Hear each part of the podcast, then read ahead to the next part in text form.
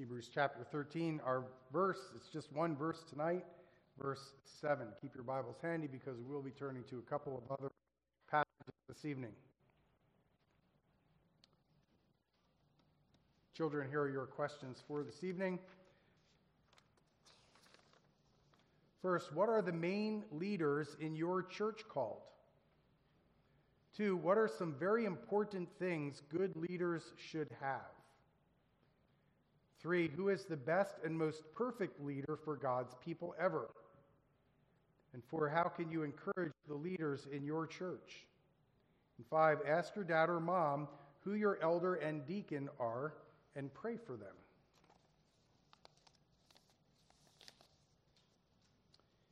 Hebrews 13, verse 7 this is the word of God. Remember your leaders, those who spoke to you the word of God.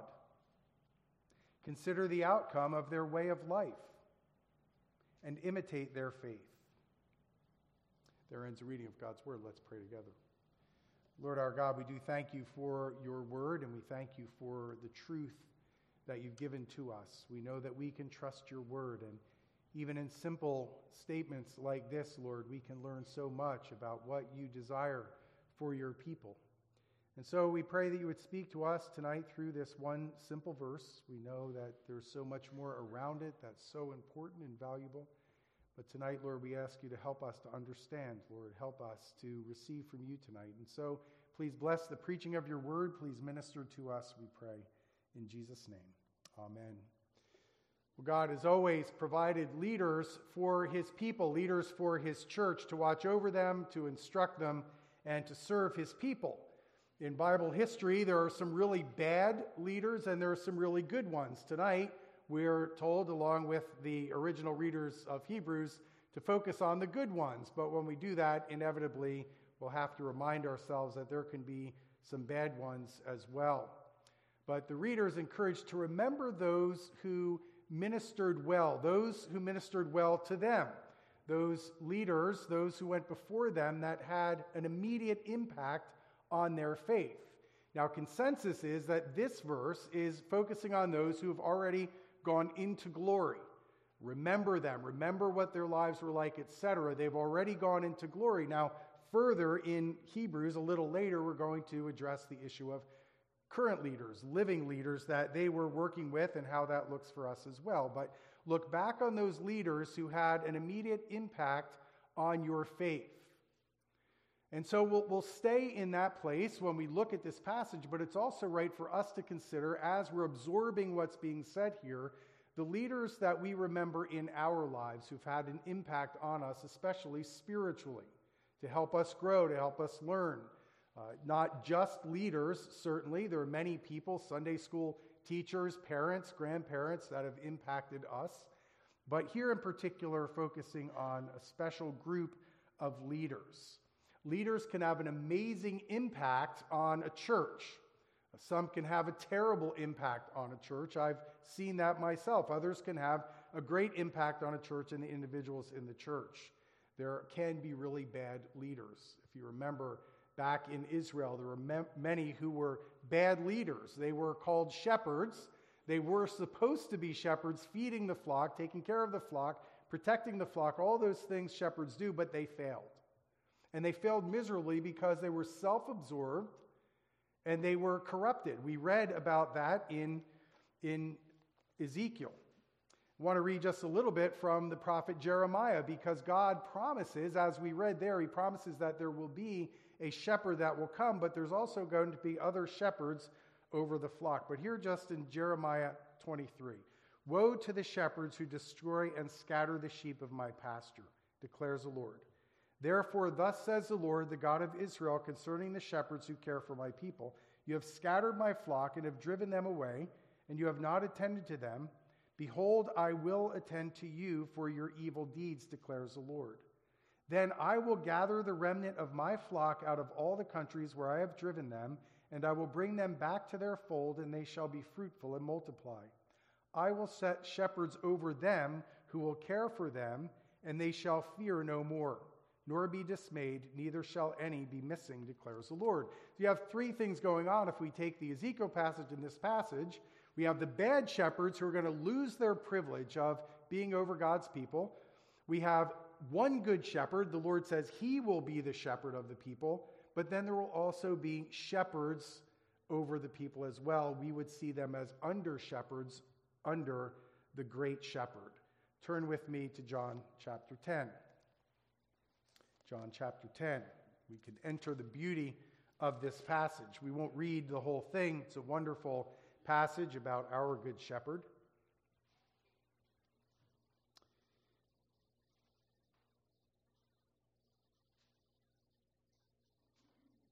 And we'll pick up in verse 1. Truly, truly, I say to you, he who does not enter the sheepfold by the door, but climbs in by another way, that man is a thief and a robber. But he who enters by the door is the shepherd of the sheep. To him the gatekeeper opens, the sheep hear his voice, and he calls his own sheep by name and leads them out. When he has brought out all his own, he goes before them, and the sheep follow him, for they know his voice. A stranger they will not follow, but they will flee from him, for they do not know the voice of strangers. This figure of speech Jesus used with them, but they did not understand what he was saying to them. So Jesus again said to them, Truly, truly, I say to you, I am the door of the sheep. All who came before me are thieves and robbers, but the sheep did not listen to them. I am the door. If anyone enters by me, he will be saved and will go in and out and find pasture. The thief comes only to steal and kill and destroy. I came that they may have life and have it abundantly. I am the good shepherd. The good shepherd lays down his life for the sheep. He who is a hired hand and not a shepherd, who does not own the sheep, sees the wolf coming and leaves the sheep and flees, and the wolf snatches them and scatters them. We'll just stop there. But Jesus is making it clear that he is that good shepherd. He is the shepherd of Psalm 23.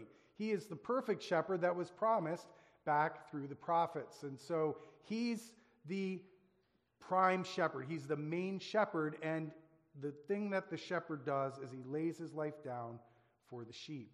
But then he also mentions what other shepherds are like. And if they're bad shepherds, they're not caring about the flock, they're protecting themselves and caring for themselves. But there are good, good under shepherds, good leaders to follow.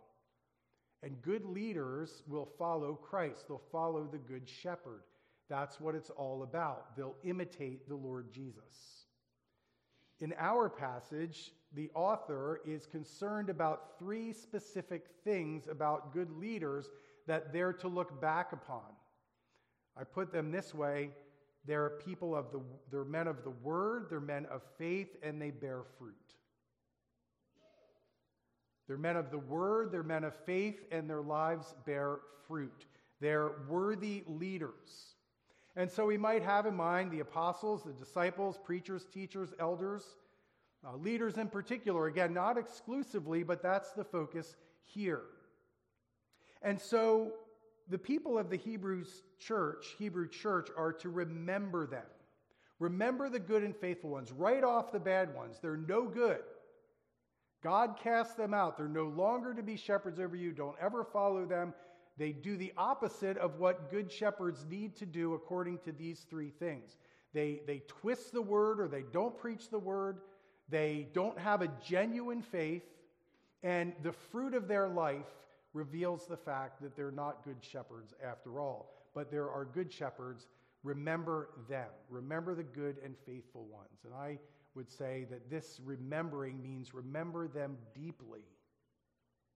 Remember those deeply who blessed the church and those in particular who impacted your faith. I say deeply because this idea of remembering isn't, isn't just saying, oh, I remember that, or oh, yeah, that's right, I forgot about that, or oh, that's right, or it's not just fondly recollecting someone that maybe was a good friend, remembering the good times you had with them, but this remembrance is much deeper, much more intimate. It's a kind of remembrance that has an impact on us.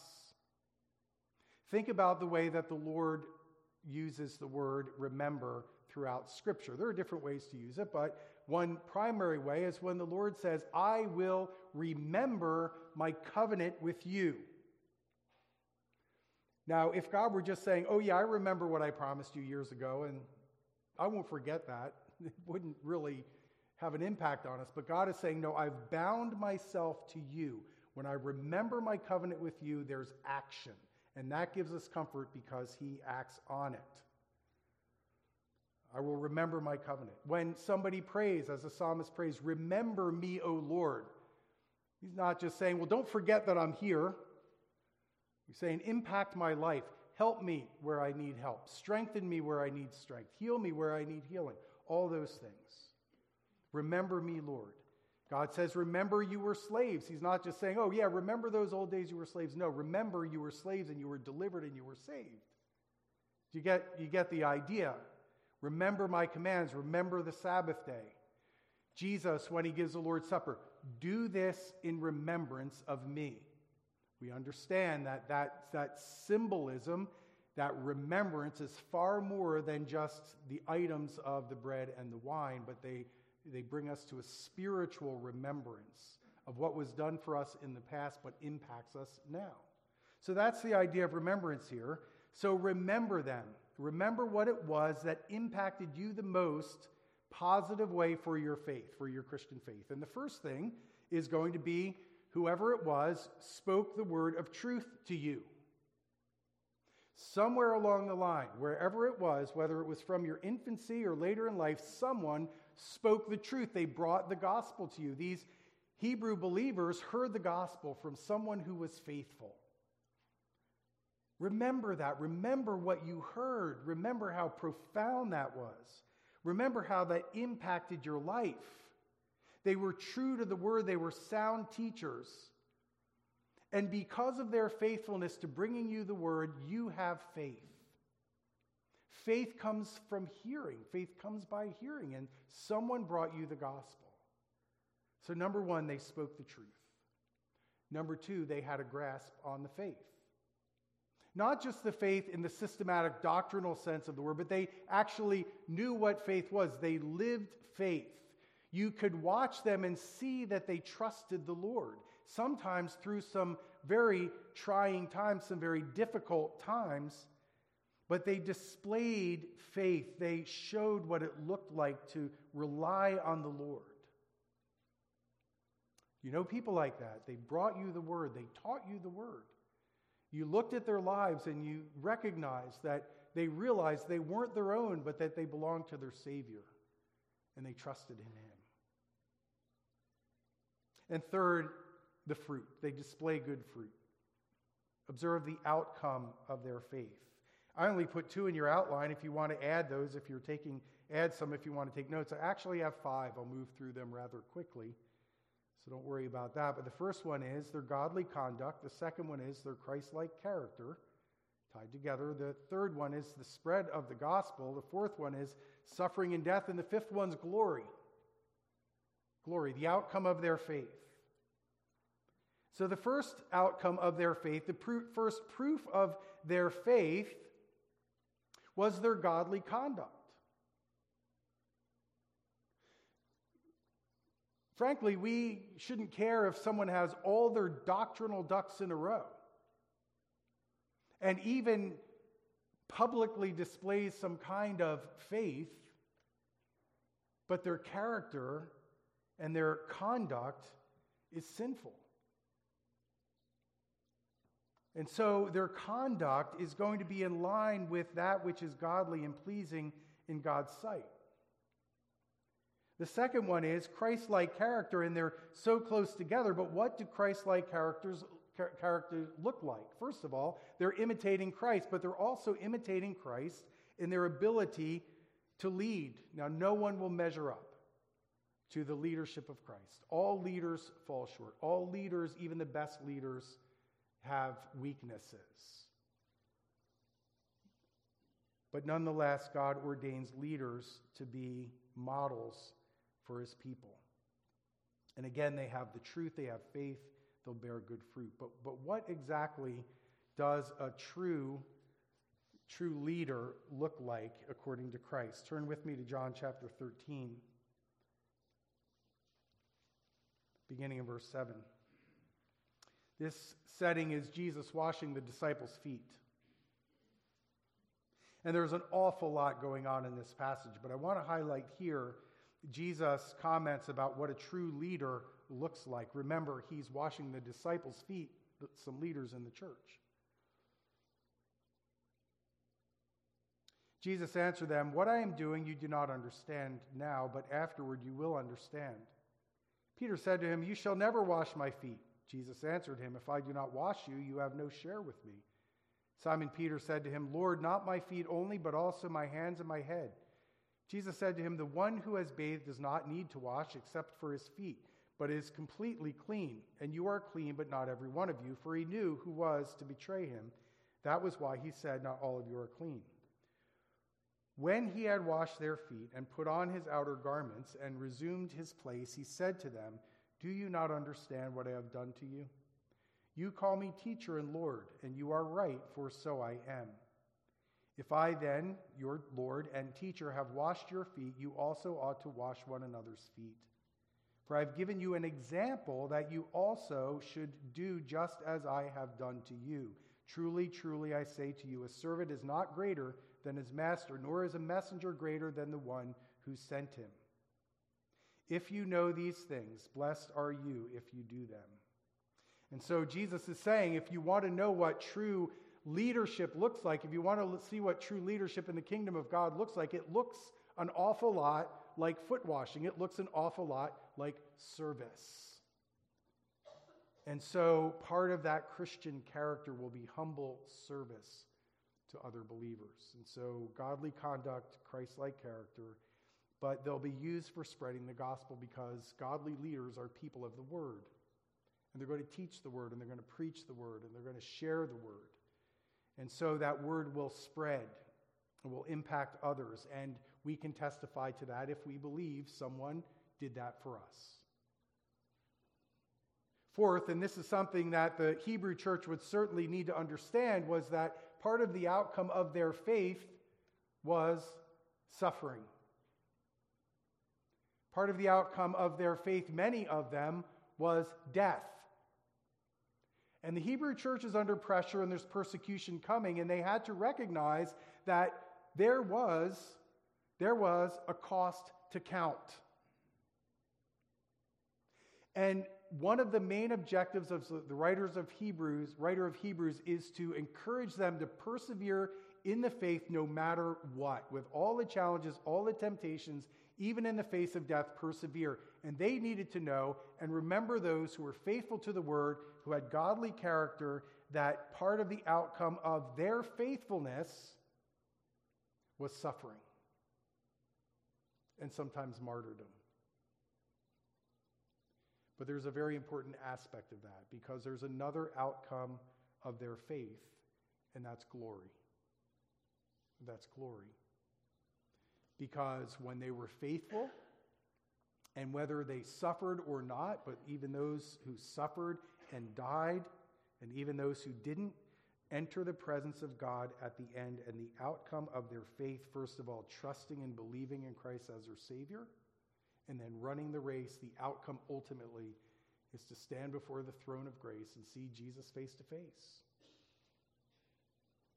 And so, as the writer of Hebrews often did already, he sets our eyes higher than the things of this earth and the things that we experience now. And so, those who have gone before us, faithful, hear Jesus saying, well done, good and faithful servant. The outcome of their faith has many aspects to it, and the ultimate end is glory. Well, again, the Hebrews needed to remember that for inspiration. They had to remember that their lives were witnesses for Christ, that witnessing for Christ may prompt suffering, be worthy of suffering, and to consider what lies ahead. Well, another thing that the author says is imitate them. Don't just remember them in the sense of, yeah, they were profound, yeah, they had a profound impact on my life, but imitate them, model them. So many good examples of, of role models, and there are bad ones out there as well. Sadly, tremendous damage can be done by bad role models, but wonderful things can be done with good role models. With the bad ones, they abusive, manipulative, ridden with error, hypocrites. As with error, sometimes the disciples of those who follow bad character are even worse than their teachers. But again, we're looking at the positive, and so we look at the good examples, good examples to follow. Remember them. Remember them. Remember, they taught you the truth, they displayed faith, they bore fruit in their lives. That's a message there for, for all of us, as it was for them, but it's also a message in there for current leaders to be worthy of being followed, be worthy of being mimicked, which is the word that's used here. When he says follow their example, that's where we get our word mimic. Mimic them, imitate them, imitate it when it's good. Imitate their devotion to the word, imitate their display of faith, imitate their focus and the fruit of their life, and follow their example. Now, in turn, we're to serve as examples as well. We're to be models for others. And so there's a full turnaround. We look at the models for us, we follow their example, we become models for others. Mimic. Mimic. Kids, children will follow the examples that we set before them as parents, as people of the church, and as leaders. And we can have a bad influence on them or we can have a good influence on them. Children will mimic in a fun way sometimes, putting on little plays, pretending to be parents or pretending to be teachers or other professionals, mimicking the ways of some sports characters. When when I was a kid, foolishly, we would play army and we would mimic people who were really over in Vietnam fighting. But we were mimicking what they were doing. Some even mimic pastors playing church. Children, if you do that, please be kind to your pastor. But we're to serve as models. We'll, we'll be followed. Whether we're leaders or whether we're people in the church, we will be watched, especially by those younger than us. We'll leave a legacy. We will all leave a legacy of some sort. And hopefully, it will be a legacy that inspires other people in the faith that we cherish and that we hold. The life that inspires.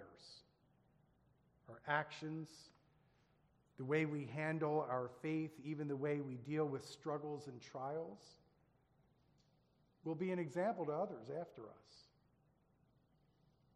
Even after we leave this place and we stand in glory, we can only hope that when anybody reflects back on our lives, they can say they impacted me for the good of my soul. They were a living testimony then and now as I remember them, it impacts my soul now. It impacts my life. But may it be a testimony of life that doesn't so much highlight us, but that points to Jesus, because that's really what we're all about.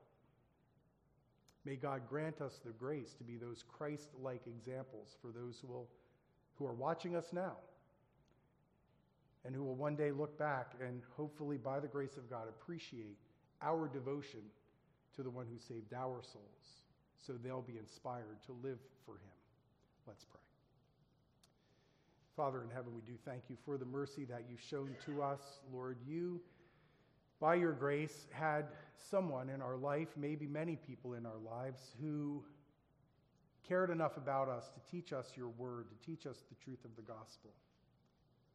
We thank you that you've set before us in our lives good examples of what it means to live for you. We've seen people bear good fruit, and we rejoice to know that many of those who have gone before us, people that we knew, people that were faithful, are now standing in your presence, rejoicing and worshiping you. We thank you so much for them. First and foremost, we thank you for our Savior Jesus Christ, who gave himself for us, that great shepherd of the sheep. Lord, we also pray that in light of what's been done for us in Christ, and in light of the examples that you set out for us, that we too would be imitators of Christ, that we would follow good examples and be used for your glory to all who would observe our lives, especially the younger ones who watch so closely what their forefathers and mothers in the faith are like and who they trust, what they believe, and what they look forward to.